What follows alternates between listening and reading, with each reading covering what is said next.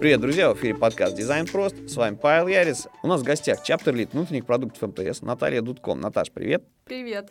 И сразу спойлер. В сегодняшнем выпуске мы решили поговорить о том, как синхронизировать между собой кучу продуктовых команд, работающих над внутренними продуктами, ну и над внешними, соответственно, тоже, которые обслуживают задачи бизнеса внутри себя на основе корпоративной дизайн-системы. А еще о том, что это, собственно, за продукты такие, какие задачи бизнеса они решают, какие специалисты нужны, чтобы их эффективно производить, про подход руководителей к управлению, а еще мы помучим Наташу вопросами относительно того, как познать то самое управленческое DAO, да, которое позволяет избегать выгорания сотрудников э, в таком такой работе. Мы придумали клевый ход, как совместить мега приятное с супер полезным и расскажем об актуальных вакансиях МТС. Из первых рук получим, собственно, информацию о том, что требуется непосредственному руководителю от соискателя на самом деле, а не то, что обычно а, требуют HR, которые сложные ребята. Но начнем все-таки с главной тайны. А, вот, Наташ, что ж такое, собственно, lead? Вообще, что такое чаптеры и кто такие чаптер-лиды? У нас есть вот вертикальная орг-структура, допустим, стримы, различные там трайбы, центры. Вот. А чаптер — это горизонтальная структура, которая может объединять в себе специалистов, ну, в нашем случае дизайнеров, из нескольких таких э, вертикальных организаций. Э, условно, там, например, из нескольких трайбов, из нескольких центров. Вот. Э, и они объединены э, там, схожими продуктами. Это может быть вообще один продукт, на котором несколько дизайнеров, потому что продукт большой, у него много кусочков. А, это может быть несколько продуктов, но которые похожи. То есть у них там похожая какая-то механика, или у них одна целевая аудитория, поэтому важно, чтобы дизайнеры общались между собой, делились какими-то исследованиями, находками, решениями. Плюс э, чаптеры нужны для того, чтобы получать оперативно какую-то информацию о трудностях, о проблемах, ну или наоборот о позитивных моментах. Тем самым чаптер-лиды, общаясь между собой, могут э, делиться этой информацией, делиться проблемами, может у кого-то уже есть решение, как бы решение проблемы происходит гораздо быстрее. И высшее руководство, например, арт-директор, общаясь с чаптер-лидами, тоже в курсе всего, курсе, где что происходит, где там уволился дизайнер, где произошло какое-то классное событие, там какое-то крутое демо, еще что-то, и может вовремя спускать какую-то тоже важную стратегическую информацию через чаптер лидов э, дизайнерам. А что чаптер лид делает? Chapter Lead э, проводит э, регулярные sync и внутри chapter а, one-to-one ы, может проводить дизайн- review. Помимо этого он общается с другими chapter lead ами, может с ними обсудить какие-то проблемы или вопросы, предложения по улучшению процессов или по каким-то точечным моментам. Также chapter lead общается с CPO, CTO продуктов, э, которые находятся у него в chapter е, и как бы участвуют в формировании стратегии их развития. Поэтому это как бы не только человек, который ходит на встречи, также он может влиять и там, на распределение ресурсов, на принятие каких-то более высокоуровневых решениях, решений. Вот. Так что это такой полезный человечек, который помогает всей этой сложной структуре э, работать лучше и передавать информацию быстрее. То есть, по сути своей, это такая смесь проект-менеджера, деврила и, наверное, не знаю, может быть, что-то от скрам-мастера. Ну, у нас это немножечко не так. Я говорю только за внутренние продукты, потому что Chapter Lead — это такая очень как сказать, э, функциональная позиция, то есть ты не, не можешь там кого-то уволить или там распределить задачки по приоритетам, то есть ты больше как именно человек, который вот эту дизайн-практику поддерживает в команде, следит, чтобы у всех там все было, э, ну, консистентно, чтобы переиспользовались компоненты, чтобы ребята там пользовались редполитикой, там приглашали редакторов в свои продукты, вот. Ну, короче, чтобы они не были дикими, э, и все плюс-минус у них было хорошо. То есть ты приходишь и бьешь их палкой, если они, э, не знаю, не следуют гайдам регламента. Ну, да, да, то есть, а уже сами задачи — это больше обязанность их продукта, ну, то есть я могу на это повлиять, но очень обособленно, то есть не напрямую. То есть я стейкхолдер с очень низким уровнем приоритета, и могу прийти и сказать что-то, и ко мне могут прислушаться, но могут и не прислушаться. Интересная организационная единица на самом деле. Это клево. То есть, по сути своей, ты снимаешь там, условно говоря, с дизайн-лида или с арт-директора функционал по, по воспитанию людей. Ну, ну, грубо говоря, да. Ну, я бы не сказала это воспитание. По, по координации. Все-таки э, лиды это больше помощники и такие, как это, э, дизайн-опс. То есть они помогают э, дизайнерам выполнять их работу помогают им там инициировать какое-то исследование, помогают что-то где-то там порешать с кем-то, вот. Угу. Прикольная структура. Вот э, тут просто интересная вещь, э, потому что у вас очень много проектов в МТС, и, соответственно, немножко разные подходы, немножко разная оргструктура именно внутри да. отдела, что называется, да, внутри продукта. А как ты вот вообще в, в общей экосистеме себя чувствуешь? Ну, просто огромное количество людей э, с кросс-функциональностью, вот, вот все созваниваются, да, и люди из продукта в продукт тоже как, какие-то поставки делают, насколько я понимаю, ну, как минимум информационные а, да, если не, не про продуктовые, то делится опытом наработанным, да, какими-то кусочками.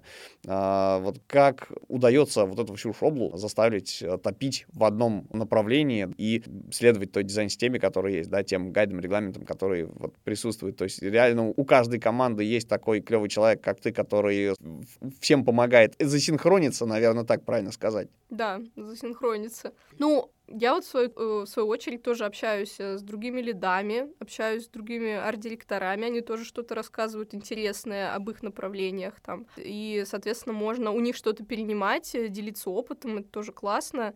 Мне э, всегда этого не хватало, когда я была просто дизайнером, ну, потому что у меня не было такого доступа к информации из других вот этих вот э, наших дочек или просто других стримов а сейчас это стало гораздо доступнее. Я стараюсь какие-то полезные штуки, как мне кажется, пробовать тоже у себя в команде, но нужно понимать, что в каждой команде там свои процессы, и нельзя просто одну практику взять там и переложить, то есть нужно это делать потихоньку, может быть, как-то адаптировать, а может быть, вообще ее не использовать. То есть нужно тоже подходить с умом, а не то, что там я узнал новый фреймворк, ребята, работаем теперь вот так и потом тебя все ненавидят.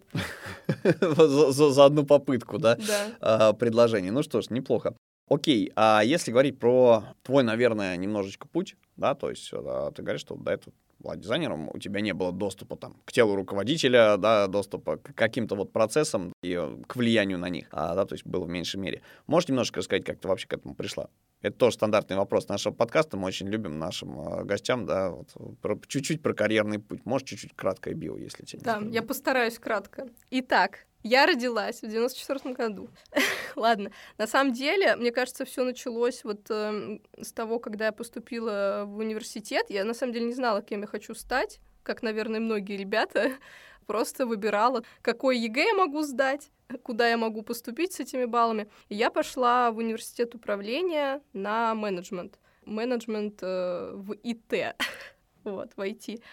И там было много предметов разных интересных. То есть у нас назывался факультет э, Институт информационных систем, и как бы все, что связано с информационными системами, мы проходили. То есть у нас и программирование было, и там какой-то фронтенд на минималках, то есть там HTML, CSS, мы там собирали какие-то странички. Очень мне нравился предмет моделирования информационных систем, то есть вот всякие UML мы строили, декомпозировали там какие-то сценарии, вот мне это всегда нравилось. Ну, вообще много чего было, и у меня вот мои одногруппники пошли вообще совершенно в разные стороны, но в том числе один э, из моих друзей-одногруппников пошел в дизайн, и я тоже как-то, ну, я сначала думала, что дизайнер это, ну, в общем, что-то плохое. Там, это вот какие-то креативные люди, которые непонятно чем занимаются. Я хотела вообще быть каким-нибудь бизнес-аналитиком.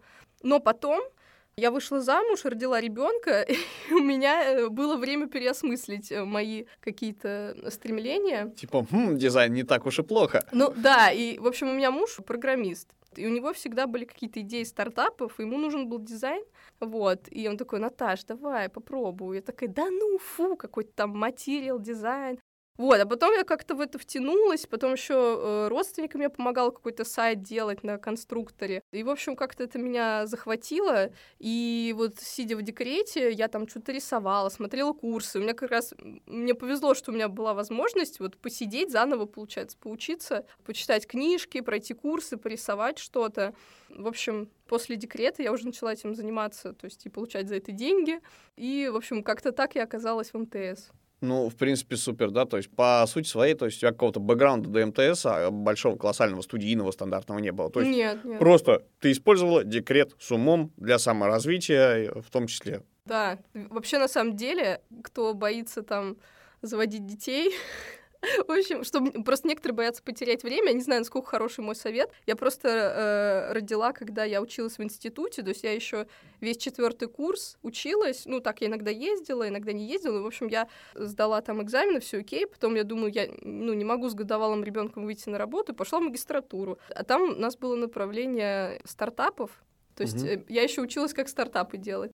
Так у тебя все сошлось. Да. Собственно. Потом я решила э, в конце магистратуры родить еще одного ребенка, как бы еще еще раз переосознать свою жизнь. А после этого уже пошла на работу. Лайфхак. Вот, э, я просто с супругой, у меня супруга карьерист, собственно, такой вот, мы решили, что, наверное, если он э, как бы в декрете кто-то будет сидеть, то это я, я уже строю э, планы, да, я понимаю, что единственная вещь, которую в декрете не смогу сделать, это выспаться, а все остальное как бы просто вот супер. Может быть, э, не знаю, буду вести подкаст о том, как растить ребенка от отцу в декрете. Ну, ладно, э, шутки шутками, а на самом деле это клево, потому что ты действительно использовал свое время с пользой. Mm. Ты прямо молодец, молодец, у тебя все сошлось в одной точке. И образование, и, собственно, история с магистратурой, про, про стартапы какая-то тематика, и то, что тебе муж, да, говорит, что там, мне нужен дизайнер. Прям молодец, молодец. Вопрос про МТС. Такой вот мы слушателям делаем прияточку, говорим с людьми, которые прошли вот путь трудоустройства, и которые сами на работу там помогают людям, ну, устраиваться интервьюируют. Вот э, если говорить про какие-то сложности, как выглядело твое трудоустройство? Что ты в МТС, э, на какую позицию приходила и, и как прошло твое интервью? Сколько их вообще было? Ой, ребят, у меня было столько собеседований, это просто, я уже даже, наверное, под конец от отчаялась, потому что мне казалось, что ну, в общем, я просто, когда выходила из декрета, думаю, ну, сейчас схожу на пару собеседований, устроюсь, и все. А в итоге получилось так, что, по-моему, два с половиной месяца я ходила по собеседованиям, то есть я прям ездила, это еще были времена, когда все собеседования были офлайн. Я ездила, в общем, какие-то то странные проекты, то странные люди. Там на одном собеседовании меня вообще человек э, довел до слез. Он, в общем, Короче, он что-то там надавил вот на эту мою больную тему, что э, с детьми очень легко. Я же выходила из декрета, у меня младший был полтора года. А у него есть дети? А он когда сказал, он говорит, что с детьми легко. Он сказал, что у него шесть. Вот. И он мне еще сказал, типа, ты, ты должна пойти к нам, потому что вряд ли тебя кто-то с детьми захочет вообще куда-то брать в другое место. И я такая, чего? Ну, в общем, я как-то расстроилась, и у меня не было тогда почему-то моральных сил просто встать и уйти, сказать, вы какой-то ненормальный человек. Вот, то есть я зачем-то это все вытерпела, поплакала, вышла и такая, боже, надо все это забыть, как страшный сон. Вот.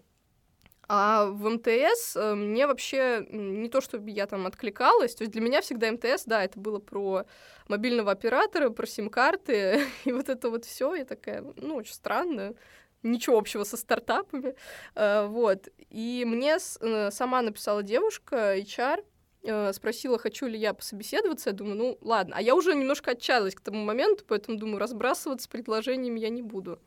Вот, и я сделала тестовое, потом мне позвонил тогда какой-то дизайн-лид, я просто не уверена, как называлась его позиция, вот, Артур Валиулин. Пообщался со мной по поводу моего опыта, по поводу тестового, почему я там именно такие решения выбрала, а не другие. Вот мы с ним обсудили, и после этого меня позвали на собеседование уже с руководителями. И тут произошло кое-что интересное, потому что у моего мужа на работе, у него не было там никогда дизайнера, но он пытался продать идею, чтобы меня наняли. И я даже приехала тоже к ним на собеседование, там я что-то ему помогала с его работой еще до этого, то есть я ему что-то рисовала, чтобы он не сам там придумывал. Я это все рассказала, показала, вот там сайт для оценки недвижимости, там, что, что я придумала, какой там редизайн, все такое. И вроде им понравилось, они такие, окей, мы тебя возьмем, там договорились о зарплате.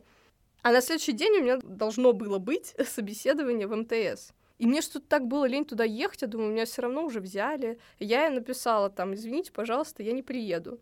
И в этот же день, спустя пару часов, мне пишут сообщение с работы мужа, что да не, мы тебя не берем. Все-таки мы подумали, что. И такая, я все-таки приеду. Да, что нам не нужен дизайн. Я вообще в шоке. Я думаю, блин, у меня тут прям, ну, уже как бы финальная стадия собеседования в МТС, я от нее отказалась.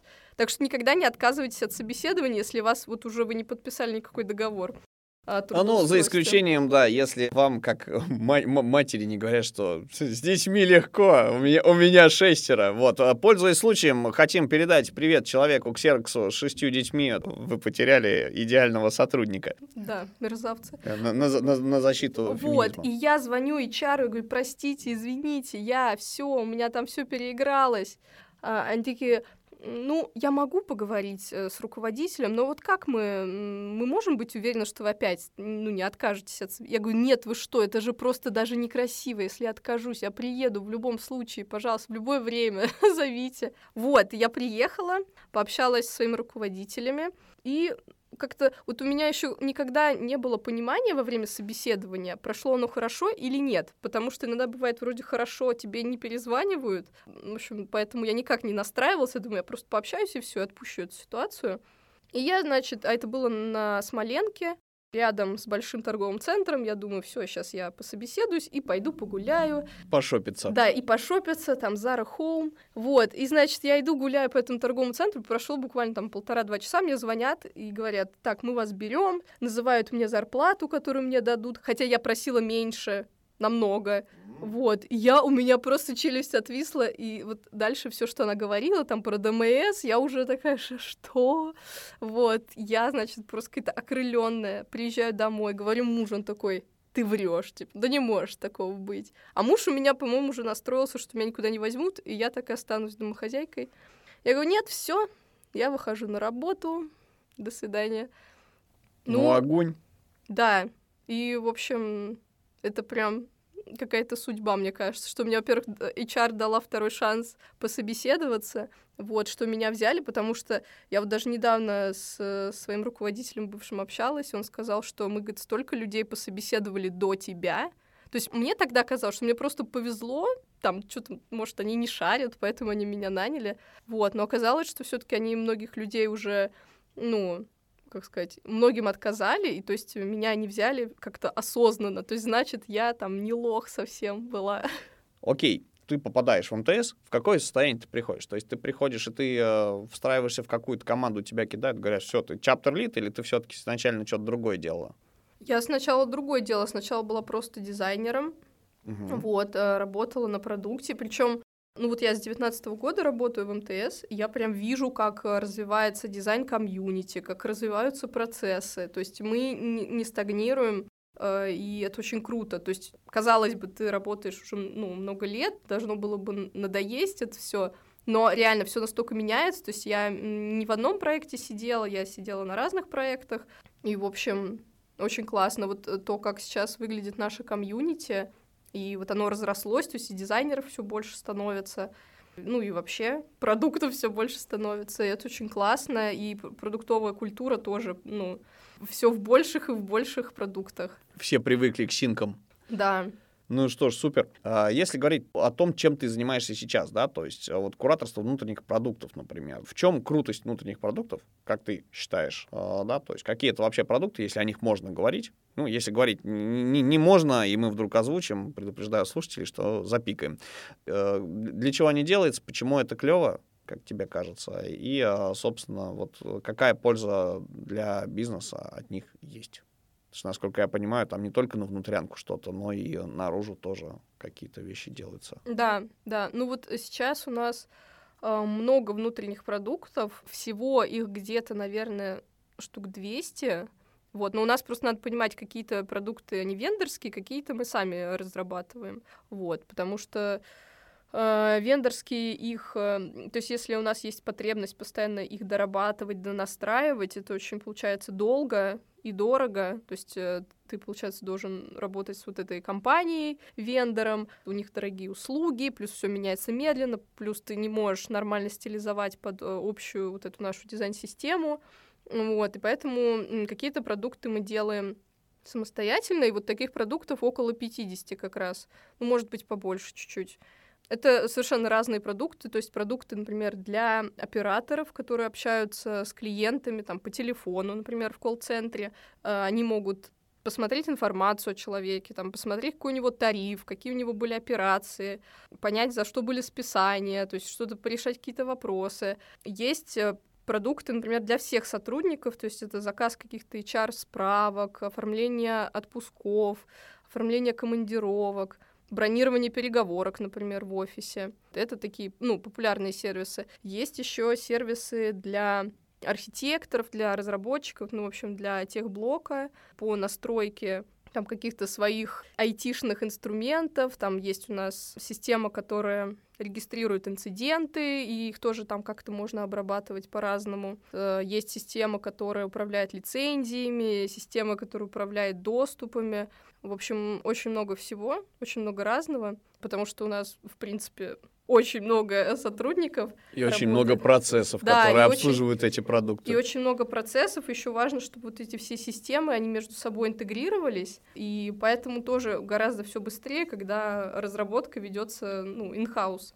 И что-то еще ты меня спросила, я забыла. А, в чем прелесть э, работы на внутренних Ну, просто по твоим субъективным ощущениям, для, для, для тебя в чем кайф от работы, которую ты делаешь, вот от работы в этом коллективе, в этой компании?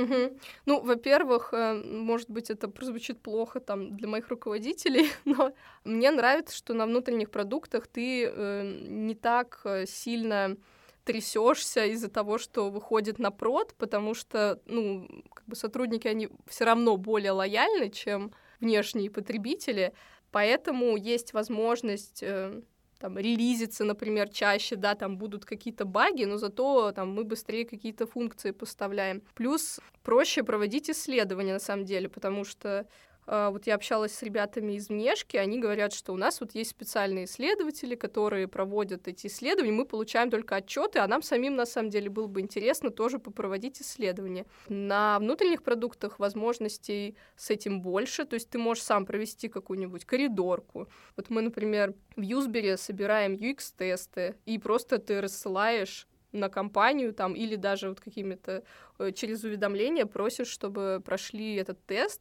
э, интерпретируешь результаты. То есть ты прям сам можешь побыть и немножко аналитиком, и немножко исследователем, и дизайнером. То есть пощупать много всяких клевых штук. В Матому мы вот собираем аналитику, тоже дизайнеры сидят, смотрят. Там, где больше просмотров, какая глубина, где отказы, где там пользователи отваливаются. Вот, им это тоже все интересно, и, а на внешке там, ну, разграничения есть, есть специальный человек для аналитики, есть отдельно э, исследователи, отдельно редакторы, а ты вот сидишь только макетики делаешь, и, ну, кто-то от этого устает, им хочется... То есть там более конвейер с регламентированными функци... ну, функциями таком каждого сотрудника? Ну, на мой взгляд. Я не хочу сейчас никого обманывать и клеветать на наши внешние продукты. Ну, мы просто твое субъективное восприятие говорим, если что, а не про, ну, собственно... Ну, в общем, да, мне кажется, что так. Плюс это вот, кстати, к вопросу про выгорание. Мне кажется, на внутренних продуктах ты все-таки больше общаешься со своими пользователями. То есть, во-первых, ну, как я сказала, ты можешь проводить интервью сам с ними, то есть тебе никто для этого не нужен и получать обратную связь, в том числе и по своей работе. То есть на каких-то там общих демо могут сказать, блин, какая команда молодец, спасибо, то, что вы это делаете. Вот, и все. Э, и, ну, и ты уже счастлив, рад, потому что ну, как бы делаешь для людей, люди тебе благодарны, и ты, ну, сам понимаешь, что ты не какую-то фигню делаешь, а действительно продукт важный, который будет помогать человеку в работе, и очень важно его улучшать, чтобы работа шла быстрее, проще, чтобы там человек из-за того, что плохой UX не закопался, не потерялся, и не ну, потра... и скорость обратной связи. Ну да, не потратил полдня на то, что он будет разбираться в твоем продукте. Огонь. Ну, тебе можно только позавидовать на самом деле, потому что любая b история, как правило, она приводит к выгоранию дизайнеров, они часто жалуются. А тут у тебя получается, что ты заряженных коллег заряжаешь продуктами, да, как бы получаешь от них обратную связь, э, ну, в том или ином виде, да, может на них исследования попроводить. И э, для них же это все доработать. Ну и, кстати, а потом тебе скажут, какая ты молодец. Да, и больше возможностей для маневра на самом деле, потому что на внешних продуктах вот э, есть какое-то видение там арт-директора или там продукта, и все, вы идете в соответствии с этим видением. А у нас на внутренних продуктах э, дизайнеры могут попробовать что-то, ну, свое предлагать. То есть э, у нас есть такой кейс, когда дизайнер пришел и сказал, слушайте, вот у нас там очень плохие тексты, давайте мы вот переделаем, будем по-другому их отображать. И руководитель такой, да, окей, давай попробуем. То есть у нас нет такого, что у нас определенный пул задач, супер горящие сроки, и есть возможность вот так вот менять продукт, и ты больше чувствуешь удовлетворение, что ли, от того, что ты правда вот как-то повлиял на это. А вот смотри, как на твой взгляд, да, человеку, который прошел путь вот дизайнера, да, не сразу там пришел и э, стал чем-то там руководить, э, синхронизировать людей, координировать их и так далее. В чем разница в восприятии? Вот есть э, обычный дизайнер, как бы, есть лид. В чем различие в восприятии реальности, задач и того, над чем они работают, собственно? Ну, вот первое, что мне пришло в голову, это как будто бы инициативность. То есть, когда я пришла дизайнером, мне казалось, что ну вот есть какая-то канва, вот есть процесс, вот есть там макеты, ну и я по ним иду. по, этим стопам, и там шаг влево, шаг вправо нельзя. Вот. И почему-то многие так думают, и если им что-то не нравится, они просто жалуются. Вот там мне не нравится дизайн системы, вот мне не нравится вот это. И ничего не делают, и ждут, пока что-то поменяется потому что есть там, например, более э, высокопоставленный какой-то дизайнер, там дизайн-директор, арт-директор, вот он должен что-то поменять. Мы ничего, мы только будем жаловаться, пока ничего не изменится. А когда ты э, вот занимаешь уже более высокую позицию, ты понимаешь, что ты эти процессы можешь двигать. В принципе, ты бы и мог их двигать, если бы ты был дизайнером, но тебе как-то казалось, наверное, что у тебя недостаточно прав на это. Вот, а когда ты лид, ты уже понимаешь, что там что-то неудобное, и Просто арт-директор, он даже может не знать про это, вот в чем дело. То есть у арт-директора столько задач вообще, что он, ну, там, про каждого, про проблемы каждого отдельного дизайнера, ну, может и не подумать даже. Ну, он просто работает, если так говорить, на другом уровне абстракции, Да, да, то есть э, он бы и рад может помочь, но не в курсе, что у вас за проблема. То есть либо вам нужно ее озвучить, четко там донести, даже, может быть, что-то предложить, чтобы быстрее дело пошло, потому что без какого-то решения намеченного очень сложно как-то толкать вот этот движ, либо пытаться что-то делать самим, и заручиться поддержкой руководителя. Вот. То есть э, ты считаешь, что просто дизайнер, если он такой безиници... безинициативный, ну, когда человек, условно говоря, устроился на работу, въехал в процессы более-менее, сидит, значит, это не отсвечивает, задачки выполняет и как бы э, старается лишний раз не выпрыгивать с предложениями конструктивными. То есть ты считаешь, что так делать не надо, надо, то есть если у тебя есть предложение, вот его оформить, пойти и продать кому-то. Вопрос, как продавать свои решения дизайнерам э, в корпорации? Так, ну, во-первых, надо знать меру. То есть не каждое ваше предложение может быть хорошим, каждая ваша хотелка.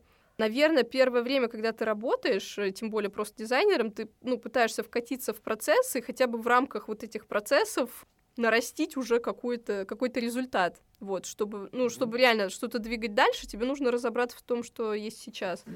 И вот я просто даже читала где-то, что чем отличаются набор скиллсетов э, у разных уровней дизайнеров. И вот начиная с сеньора, там и выше написано, что должна быть вот проактивность, инициативность, как раз э, желание что-то там менять в лучшую сторону, потому что без этого развиваться ничего не будет.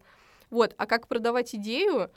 Ну, я вот просто приходила к арт-директору и говорила, вот мне, мне кажется, вот надо попробовать что-то такое, может быть, это должно выглядеть не вот так, как я предлагаю, но хотя бы ну, в эту сторону подумать. А ты приходил уже с визуализацией того, что хочешь сделать. Да, да. Ну, естественно... Это важный момент просто. Да, потому что на словах иногда непонятно. Или бывает на словах клево, ты начинаешь это рисовать или там как-то оформлять, и получается, что много вопросиков э, недоработанных. Да, и ну вот сейчас э, у меня там большая занятость, и мне гораздо легче поддерживать предложения, которые уже более-менее оформлены. Я понимаю, о, о чем человек говорит, пытаюсь ему помочь. То есть э, арт-директора и лиды — это не какие-то там монстры, которые не хотят к вам прислушиваться и толкают только свое мнение. Вот, всегда классно, когда дизайнеры приходят с какими-то предложениями, просто ну, не всегда их можно оперативно, например, э, как-то внедрить или в принципе внедрить. Но это не значит, что не надо это делать. Это, возможно, вам пригодится там в дальнейшем в вашей работе. Либо вы поймете, просто ну, порефлексируете, поймете, что это ну, предложение, наверное, было не очень хорошее, может быть, что-то другое попробовать. Вопрос также напросившийся. Смотри, если мы с тобой поговорили про трудоустройство, про карьерный путь, да, про разницу в восприятии, про то, как продавать решения, это история, когда ты уже, в принципе, трудоустроился. Если mm-hmm. говорить про трудоустройство, формирование портфолио — это боль просто большинства людей, не только начинающих, да, опытных чуваков тоже часто нечего показать, короче, на собеседовании актуальных каких-то историй. А если говорить про продуктовый дизайн, ты перечислила кучу интересных, клевых продуктов, которые, по сути своей, являются действительно продуктами, да, там, бронирование отпусков, бронирование переговорок. Понятно, что дизайнеры, вот часто они такие, типа, фу, ну, бронирование переговорок, да нафига это вообще делать, короче, какое-то приложение к каким-то продуктам, пускай это будет, не знаю, Google табличка, короче. Пришел э, секретарю, Это так и было. Слушай, самое. ты прям, ну, короче, да, реально такой был разговор один раз. Ну, это просто стандартная история, как бы, да, то есть люди не понимают, что из этого можно действительно, можно оформить красивый интерфейс, разложить пользовательский сценарий даже без интерфейса, фреймы накидать, короче, какие-нибудь кривые или, не знаю, на бумажках, короче, и прийти, рассказать вот что, типа, вот продукт есть, механика такая, на чем это будет реализовано вообще параллельно. Вот я дизайнер, я сделали. Вот, вот исследование, вот как, как, как люди бронируют там переговорки те же, например. То есть э, это стало бы клевой какой-то иштокой, которую бы стали рассматривать как э, интересный кейс в продуктовом новую компанию для дизайнера, которая нанимается. Да, это интересно, потому что это показывает, что человек э, взял реальную проблему, самостоятельно над ней подумал, придумал какое-то решение, потому что все вот эти кейсы, которые учебные, все однотипные, там, приложения по поливке цветов, там какой-нибудь спортзал, еще что-то. Ну, то есть ты на это смотришь и сразу понимаешь, что там, ну, своих мыслей каких-то, наверное, не очень много. Ну, я сейчас не хочу про все говорить, просто когда смотришь портфолио, ты видишь, что это учебный проект, и что там от человека, ну, почти ничего нет.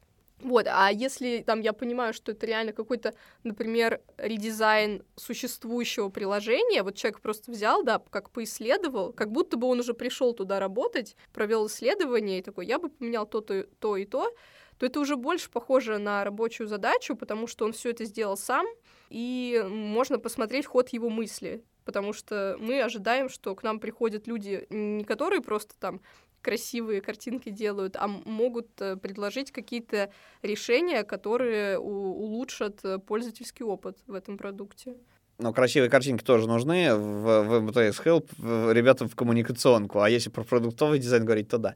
Интерфейс немножко разный, задачи разные, да. То есть э, миллион маленьких приложений использовать, да, как, не знаю, как в телефоне, не очень удобно. Предпринимаются ли э, попытки сделать какой-то единый интерфейс для этого всего, чтобы в одном интерфейсе у тебя было там и бронирование переговорок, да, ну там задачи поделены по группам, и, соответственно, там, и вот тебе хочешь бронирование переговорок, идешь вот туда, хочешь, короче, не знаю, отпуска вот туда, хочешь э, заказать клининг или мероприятие вот туда, да, то есть есть ли такая вещь, или это все-таки разрозненные отдельные сервисы?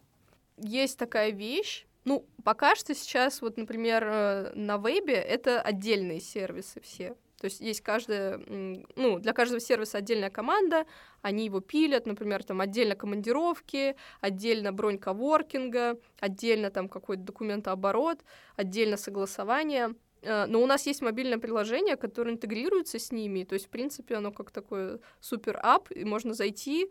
Э, вот я сегодня, например, э, ехала в офис, я зашла в приложение, забронила паркинг все, приехала на, на место. Ну, то есть, э, опять же, да, мы приходим к тому, что не обязательно для продуктовых задач брать какие-нибудь супер-мега сложные вещи. Есть банально потребности на людей, которые предложение должно закрывать. К сожалению, ввиду ограничений NDA и коммерческой тайны, приложение само МТСовское мы не покажем вам, но вы можете подписаться на канал МТС Дизайн в Телеграм, и, может быть, ребята там что-нибудь такое выложат или расскажут как-то, приоткроют занавесочку тайны над этим делом. А, Наташ, Смотри, тогда, если мы все-таки разворачиваем эту историю, да, уходим от продуктов в там, трудоустройство и в твой клевый, клевый персональный опыт, как mm-hmm. и управленца, и как человека, который вот совсем недавно именно в этой же компании вырос, как ты относишься к найму, какие вещи ценишь, у людей, потому что мы вот хочется рассказать про вакансии, которые есть актуальные, и поговорить о том сразу, какие люди нужны, какими качествами человек должен обладать, который бы на эту вакансию пришел ее закрывать. Так, хорошо. Да, я на самом деле вот за последние пару месяцев провела много собеседований. Вот, даже, ну, собираюсь на эту тему выпустить статью, она пока в работе, потому что уже как бы такие сложились какие-то пожелания определенные, и наоборот, вещи, которые мне не нравятся в собеседованиях. Вот. Ну, из того, что Ты, ты сейчас больше спросил про профессиональные качества или именно про ход самого собеседования? А можно и то, и то, одно другому не мешает, потому что профессиональные качества раскрываются в процессе хода собеседования. Ну да, давайте вообще расскажу немножко про эту воронку. Изначально вы, получается, либо откликаетесь на вакансию и присылаете свое резюме-портфолио, либо вы там, ну, опубликованы где-нибудь там на ХХРУ или на Хабре, ну, в общем, публикуете свое резюме мне вот никогда не было понятно, зачем люди, у которых тем более там много много работ сменили, зачем они пишут про опыт какой-то, который вообще не связан с дизайном? Ну, наверное, ну, наверное, лишним не будет, но как-то иногда странно смотрится, что, типа, я там был тренером по плаванию, а теперь я дизайн... Ну, то есть зачем ты это пишешь? Если бы это еще как-то связано было... Ну, не знаю, возможно, там, если какое-то приложение э, спортивное, то классно, что у тебя был такой бэкграунд. Это, боюсь, обусловлено советскими э, установками, которые до сих пор есть. А часто, когда у человека вообще нет опыта работы, то есть это первая работа в его жизни, ну, типа, человек не умеет работать, не умеет, ну, как бы у него нет в этом опыта, он mm-hmm. как бы не самостоятельный. И а, часто вот, вот, вот опыт работы решал. То есть плевать, какая работа у тебя первая, у тебя в трудовой должна быть запись. Да, да, даже да. если там а, полгода. Понятно, что сейчас так не работает. Просто э, э эта история, она осталась. И у людей часто, ну, типа, ну, мне нечего показать, рассказать о себе, но вот, вот, вот я работал, ну да, это, наверное, классно, но э, вы учтите, что когда э, HR и потом, например, э, дизайн-лид и руководители отсматривают ваше резюме-портфолио, через них проходит куча этих резюме. И то есть нужно писать именно то, что важно, и то, что связано вот с той вакансией, на которую вы идете, потому что очень тяжело фокусировать внимание, когда куча лишней информации. Вот, это первое. Второе еще, что меня напрягает в резюме, когда человек пишет там опыт работы 4 года на фрилансе, и вообще никакого описания, что ты там на этом фрилансе делал. То есть это сразу кажется, что просто чисто для галочки человек добавил, что вот я там, у меня был опыт фриланса, поэтому я советую расписывать, ну, хоть как-нибудь, чем вы там занимались, какие у вас были проекты, какого объема, если там, ну, желательно, чтобы еще какие-нибудь картинки были, чтобы было понятно, что это за продукты, потому что, ну, возможно, кого-то вы этим зацепите, но у нас такой процесс найма, что, ну, мы просто сразу, типа, нет. Так, если про более об этом, пока мы далеко не убежали от этого вопроса, смотри, а если человек работал где-то, ну, неважно, не в компании, на фрилансе, да, у него был какой-то функционал минимальный, ну, типа, просто взяли чувака, который, не знаю, сидит и в соцсети выгружает дофига картинок. Uh-huh. И у него, он это за проект, не, ну, как бы, на проект это не тянет. Это какая-то вот просто тупо рутина, да, она нужна бизнесу, да, это вроде как даже про дизайн, но это история про то, что вот, вот специальный дрессированный чувак, который вот для соцсетей генерит, короче, кучу каких-то вот, вот не знаю, ре- ре- баннеры ресайзить условно, да, там какие-то штуки для постов. Вот он два года так работал, например, и, э, и, и, и не выгорел за два года, например, да, а в процессе у него были два проекта всего. Например, он собирал лендос какой-нибудь, что-нибудь и делал, не знаю, что там еще компании можно, ну, не знаю, каталог, например, какой-нибудь, mm-hmm. да, или, не знаю, таблички навигации для бизнес-центра, в котором сидит, например. А вот как ему свой опыт упаковать, чтобы это не выглядело убого? Если вот без учебных проектов, а, без э, pet projects, да, каких-то, вот, ну, вот, вот он, он хочет, и он готов, там, не знаю, в грейде готов упасть, ну, мне, э, мне вот просто не нравится вот это какое-то кокетство в резюме, что вроде там я много работал, ну что-то делал. Ну, в общем, когда тебе нужно напрягаться, чтобы понять, что человек делал. То есть лучше честно написать, что даже если там вот какие-то два кейса, ну ты их распиши так, чтобы э, там мы поняли, что так, вот задача была такая-то, у тебя процесс ее решения был такой-то. То есть даже какими-то небольшими проектами ты можешь зацепить, если ты грамотно распишешь. Там напишешь, какие были проблемы, например, как ты их решал, что что в итоге получилось. Еще мне очень нравится, когда там какой-то ход работы выкладывают, то есть, например, сначала на бумажке что-то накидал, потом вот э, получился такой интерфейс, потом ты потестировал, понял, что надо что-то улучшить. в общем, ты понимаешь, что человек реально соображает. То есть э, умение соображать и хорошо решать задачи важнее, чем твой так, миллионный там опыт на фрилансе.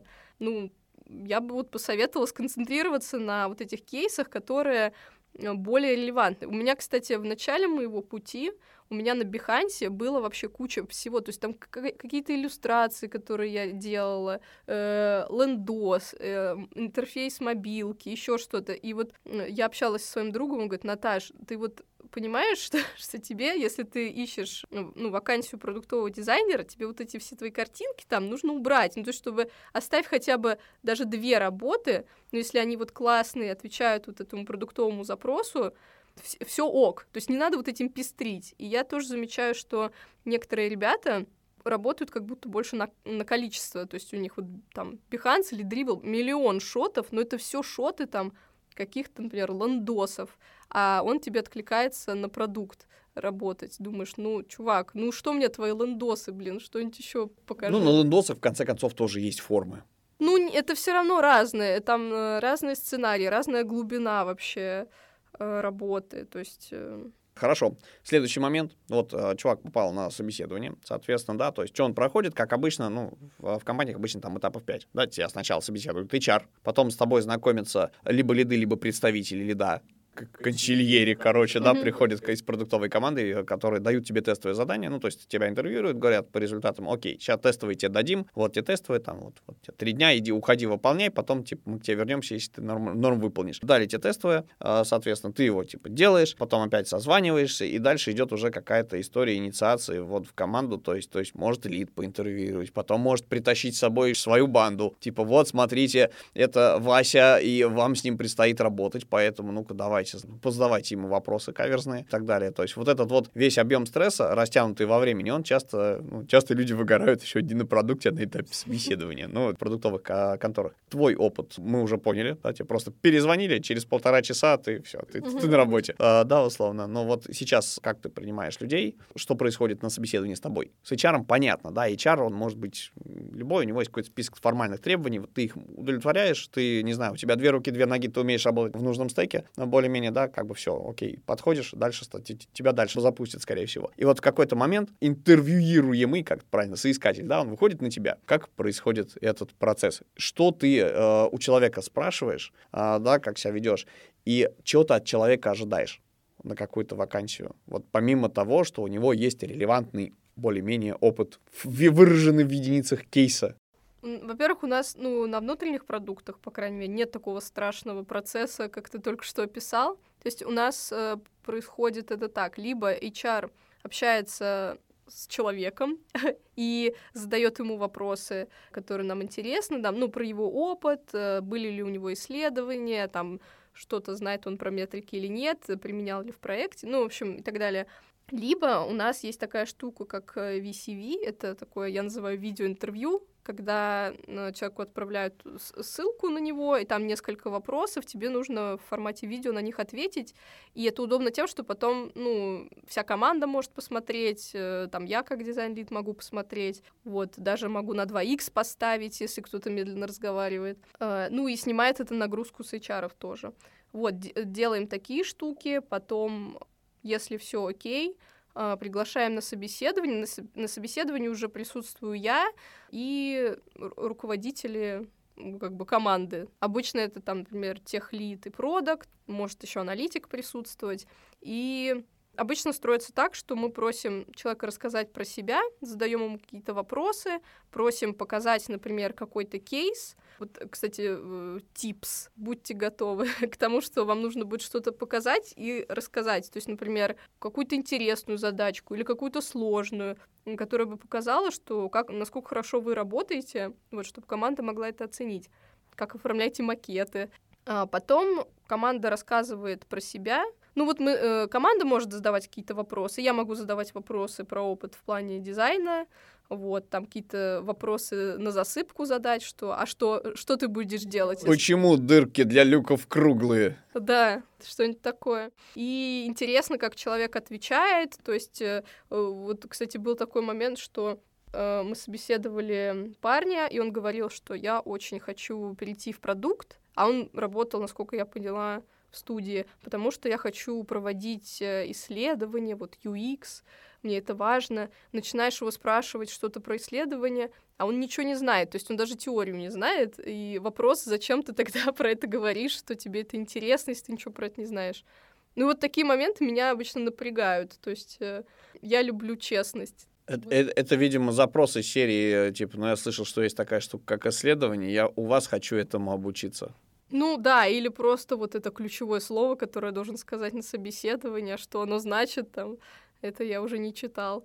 Вот, у нас, э, например, одна девочка работает сейчас, я ее тоже собеседовала, и вот я помню, что мы ей задали вопрос про метрики. Она, кстати, тоже из студии к нам пришла.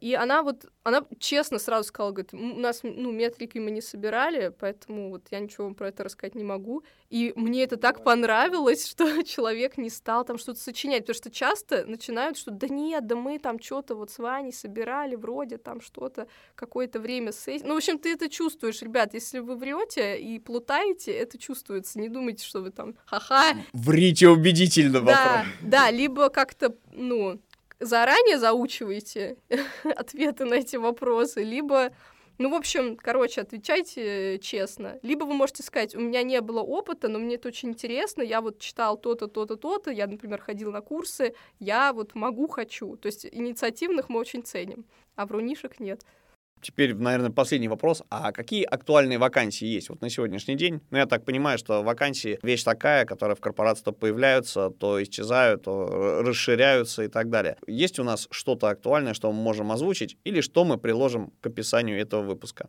У нас есть пара вакансий сейчас, я просто не хочу озвучивать продукты, потому что, возможно, там э, на них найдутся дизайнеры, а потом откроются другие какие-то продукты. Вот, поэтому... Где их можно отследить? Ну вот мы приложим ссылочку, следите э, за продуктами, Супер. за вакансиями. Вот, смотрите, какие э, милые люди вас интервьюируют, э, заряженные. Да, нашим слушателям даем не только кучу полезной информации, но и, видишь, про лидов рассказываем, собственно, какие у них критерии, как они оценивают людей, с кем предстоит общаться на собеседовании. Как бы ты рекомендовала готовиться к собеседованию, исходя из своего опыта? Во-первых, что я рекомендую? Это собрать э, хорошее портфолио. Что значит хорошее портфолио? это, ну, не значит там много картинок покидать, э, и не значит, что у вас должен быть огромный опыт. Нужно просто грамотно расписать, что за продукт, что вы делали, какие цели были у этого продукта, какие проблемы, как вы их решали. Очень часто сейчас присылают такие портфолио в Notion, потому что там удобно и картинку вставить, какой-то прототип, и табличку, и текстом написать. Вот, поэтому я очень рекомендую вот так вот, э, ну, как бы уважать э, время, наверное, HR э, и тех, кто будет смотреть э, ваше портфолио, потому что у меня были случаи, когда портфолио слабое, но ты смотришь ну, и старое, нерелевантное какое-то, а смотришь резюме, а человек там ну, работал там в каких-то классных компаниях, по описанию классные проекты, вот, но он просто их там поленился выложить. Я советую все таки это делать, потому что нам так проще понять ваш уровень, чем вы занимались, и быстрее вас захантить. А как еще можно подготовиться? Лучше почитать что-нибудь про компанию. Ну, еще классно, если там вы что-нибудь подумаете про продукт. Например, вам говорят, мы вас хотим пособеседовать на командировке. А вы можете заранее подумать, какой вообще путь у пользователя в командировках, чтобы понять, какие вопросы задать. То есть, например, а вы там э, билеты тоже через ваше приложение выбираете или на стороннем сервисе, какие там у вас интеграции. Вот э, реально ребятам из продукта очень приятно, когда им задают такие вопросы. То есть это сразу значит, что человек заинтересовался, что-то подумал хотя бы в этом направлении, э, и мы это очень ценим.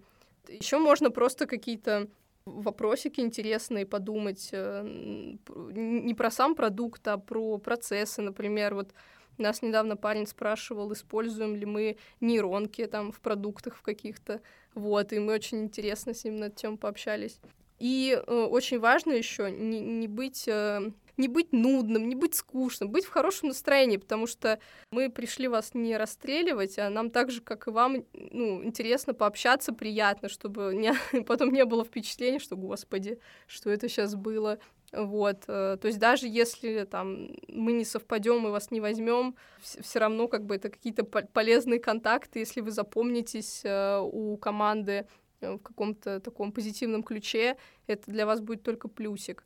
Да, ну и посоветовала бы, иногда бывает, что дизайнеры такие, ну я же, задаешь им вопрос, а они говорят, ну я же в резюме написал, или я же уже ответил на этот вопрос. Ребят, будьте добрее, мы тоже иногда там что-то уходим в, какую-то нирвану и можем там забыть или не услышать что-то. У нас вообще бывают собесы прям потоком. Да, это на самом деле засада, потому что, ну, на, на самом деле повторять как попугай одну и ту же хренотень настолько бесит, умораживает. Ты не представляешь, особенно если у тебя между тобой и человеком, к которому ты идешь работать, HR и какой-нибудь второй HR. Угу. Вот, или какой-нибудь еще. Ты, ну, это реально бесит. У тебя и так стресс рассказать о себе, а ты это делаешь трижды, например. И как бы, ну, вот, вот это, сложно. Но действительно без этого никуда. Поэтому действительно общайтесь с людьми как с людьми, а не как с формальными какими-то э, роботами-машинами. И мне кажется, будет вам счастье, и все получат для себя пользу. А если не получится, то, по крайней мере, прокачайтесь в скилле презентации себя на собеседовании. Я же правильно понимаю, это же отдельный скилл. Да, я знаю, даже некоторые ребята ходят э, на собеседование чисто там пообщаться, узнать, что как у кого, проверить себя. Ну, это тоже неплохо, потому что вроде там бывает такое, что ты идешь и особо не задумываешься, что ну просто пообщаюсь, а потом тебя хантят, и ты такой, господи, там такие классные ребята были на собеседовании, я к ним пойду. Наташ, у меня больше нет вопросов. Надеюсь, что слушателям было интересно и полезно так же, как мне. Вопрос для Наташи можете оставить в комментариях к этому выпуску. Все ссылки мы приложим. Обязательно подпишитесь на МТС Дизайн, обязательно посмотрите на вакансию, если ищете работу. И возможно, что э, будет не, не самым плохим э, решением напомнить вам, что если вы какому-то из лидов МТС хотите, обязательно переслушайте выпуск с ним, потому что, скорее всего, в конце он и расскажет, о чем он от вас ожидает. Всем добра, любви, творческих успехов. С вами был подкаст «Дизайн прост». Павел Ярец и э, чаптер-лид внутренних продуктов МТС Наталья Дудко. Пока-пока. Поки-чмоки, ребят.